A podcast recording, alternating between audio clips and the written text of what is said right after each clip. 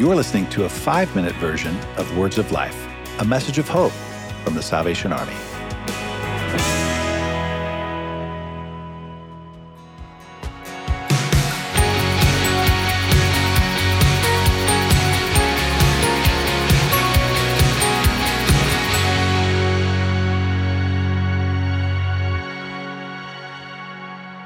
Today, we're starting a new series called Our House, an eight episode look into what we call the church. I mean, have you ever asked someone what they think about the church or what their thoughts are about going to church? Their responses will vary from person to person. Their responses may inspire feelings of anger or sadness, or perhaps it brings up feelings of, of joy and hope. This is because the church isn't defined by one specific experience. It's not like your trip to Disney World where you know what you're going to be getting, you know, where you have the rides, the shows, and the characters. You pretty much know before you go if theme parks are your thing or not. Even so, some may be pleasantly surprised by their experience, or it's just another confirmation that you're not a theme park person. Now, the church isn't a theme park, or at least it shouldn't be.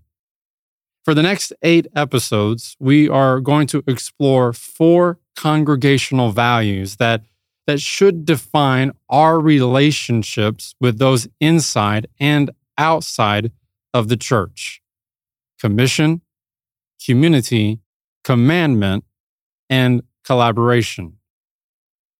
The Great Commission is probably something that every experienced believer could quote from memory. All of us have that image of Jesus on the mountainside giving the Great Commission to his disciples, telling them to go and make disciples of all nations and then ascending into heaven. Now, those words that Jesus spoke to them wouldn't have been a surprise to the disciples on that day. They, they've been hearing Jesus say this in one way or another for years.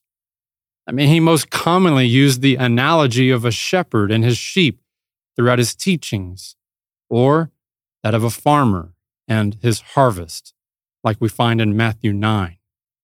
Now, here, Jesus is leaning on a subject that they all could relate to farming.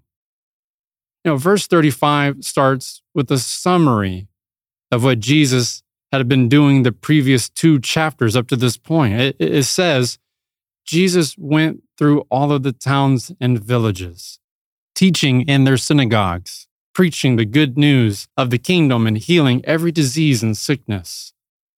Now, just in the last two chapters leading up to this very moment, Jesus went to all the towns and villages in the area and, and, did the following. If we were to go back and read this, this is what he's done, this is what he's accomplished so far. It says that He's healed the centurion's servant.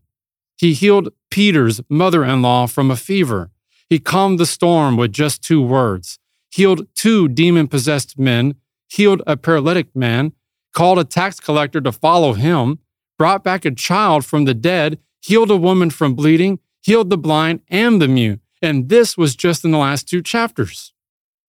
This is what happens when Jesus visits your town, your village, your city, your church. This is what Jesus does. But the question is, why? Why did Jesus do this? Why did he go from town to town doing these things? The answer is written out for us in the next verse. It's because when Jesus saw the crowds, when he saw the blind, the mute, the demon possessed, the sick, when he saw them, he had compassion on them. Not disdain, but compassion. He isn't a God on a pedestal, but one with his people. He doesn't say to come to him after you have been made perfect, but to come as you are, and he will make you perfect. This is sanctification. He will save. He will clean. He will heal. And He will sanctify.